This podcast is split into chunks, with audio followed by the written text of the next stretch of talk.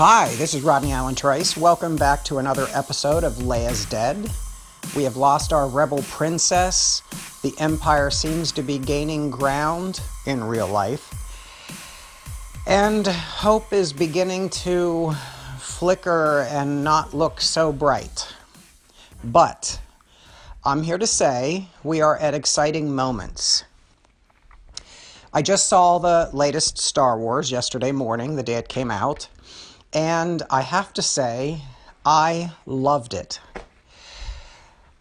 As with any film or large collaborative creative venture, could I labor over hours to critique every detail of the film? Yes, I sure could. But I've been talking to some younger generation Star Wars lovers particularly people who are hardcore fans who really only love the first three, episode four through six, and don't care for much of the rest. These friends of mine have often complained the new films are this, the new films are that, they're not like the old films. Well, of course they're not. Of course they're not. We live in a different world. And when I went to see episode 8 just yesterday, I tried to keep this all framed clearly in my mind that we are looking at the. Well, when I went to see these films in 1977, I was looking at these films through an 11 year old's eyes and it was a lot of fun and it was just a movie because back in 1977 we didn't have giant merchandising and we didn't have social media relentlessly pumping all of us full of endless supplies of teasers to get us to draw to the film. And on top of that we didn't have DVDs or even VHSs yet. So this movie existed solely in the movie theaters and when it left the movie theaters, it was gone. None of us could see it again. Thus, the reason why we would often go five or six times, because this was it. This was the only place you could see it. So, I went to this movie after all these discussions beforehand with younger generations that aren't feeling it, and I tried to go completely unexpecting, completely fresh minded, and to be honest, the biggest reason why I loved it was that it gave some new variation to the force. It allowed a bit of an open door to what one could do with the force. It also, as J.J. Abrams so brilliantly rebooted the Star Trek campaign and not so brilliantly directed episode 7 of Star Wars, where it was too much of a homage to the first three, and too many of the scenes I felt like were too much just scenes pulled from the the first three, the the the, the sacred canon of Star Wars. This one, on the other hand, I think gave us the reboot. There was plenty of respect to Leia and plenty of respect to Luke. And you know, all the old school things, but there was this kind of new, fresh look on the Force. The Force suddenly is taking a bit of a shift, which makes this ancient and in storytelling what was becoming a bit of a tired blah blah blah may the force be with you yada yada it's giving it a kind of fresh new perspective Maybe the dark and light aren't so completely separate, and maybe one should not be so terrified and paranoid about the dark side because then it invades the bright side and everything is supposed to balance, right? Isn't that kind of how it goes?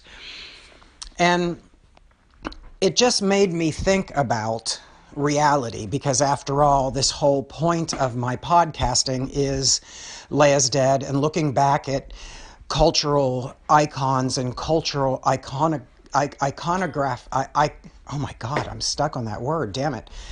Cultural icons from the past things that we we found ourselves falling in love with that we miss now. Well i don't know. You know this whole period that we're in i i give you you know sorry for the awful name alabama's roy moore The reason why I feel like there's a connection here is that there is this disturbing, extremely fucked up connection that someone like Roy Moore, who should be immediately dismissed as soon as all these allegations rose and as soon as there seemed to be some validity to them, he should have been immediately dismissed. We all, somewhere in our guts, even people that support him still, have to know that.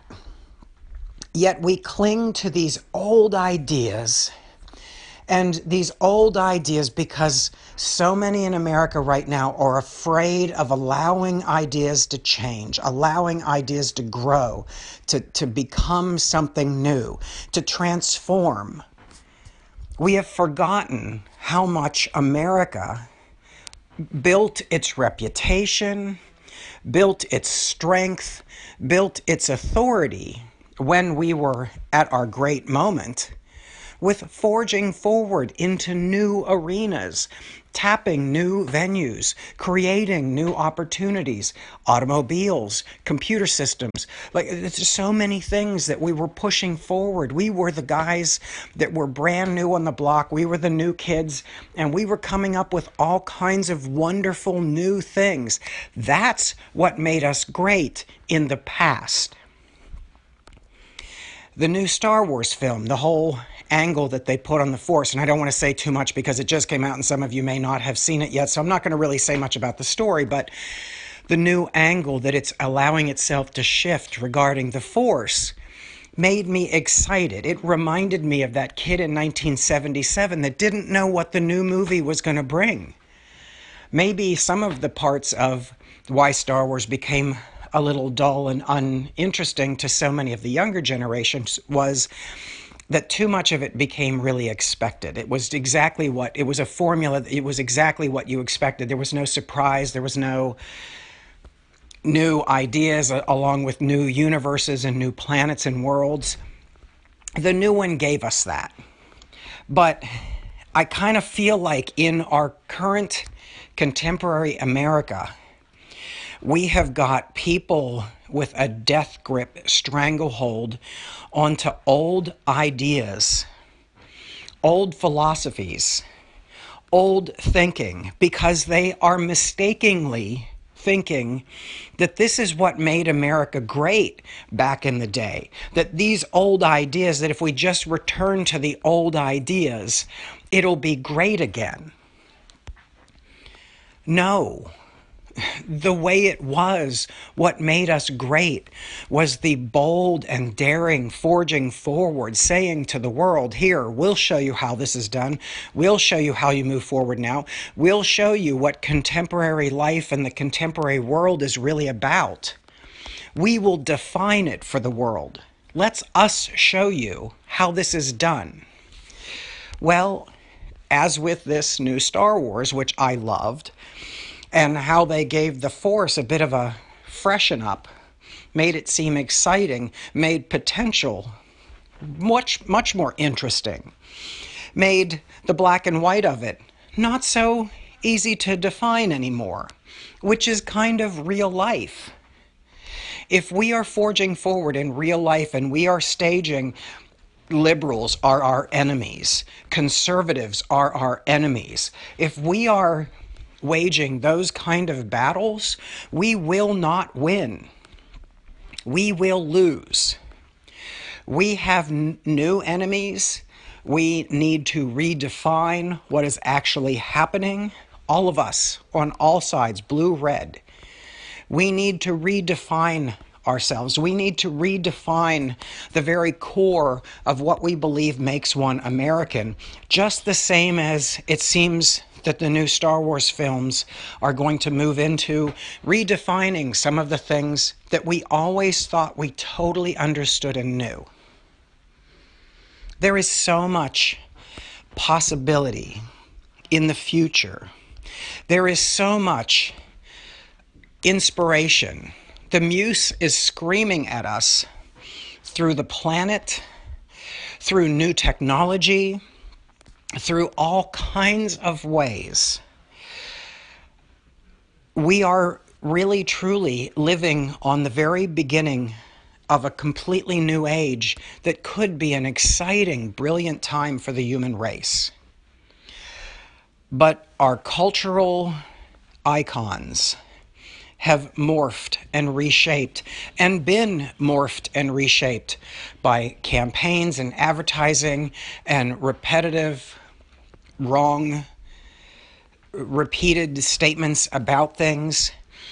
And we have come to a place we, we are clinging with a death grip to the old ways.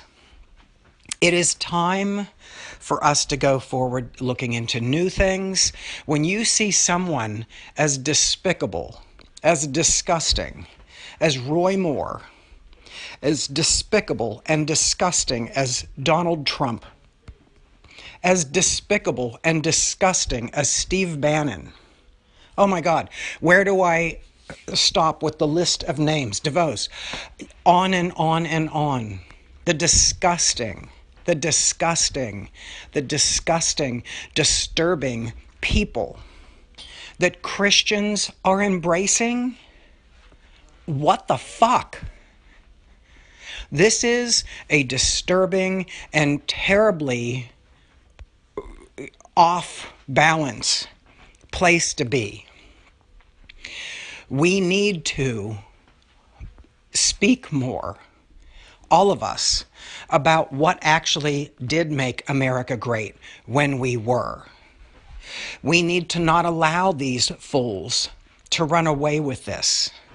We need to not allow fear, as in the new movie. Again, I'm gonna. I'm hesitant to say too much, but as in the new movie, one of the greatest leaders of the force realizes that it was his own fears that perpetuated some of the darkest stuff. Well, as in real life, it is the fears that are so deeply rooted in Christianity and in Christian people and in the Christian church and in so much of the other horse shit that too many people believe about America that makes people who run on a platform of decency and conservativeness and and God's principles align with these disturbing disgusting people like Trump and Moore and Bannon.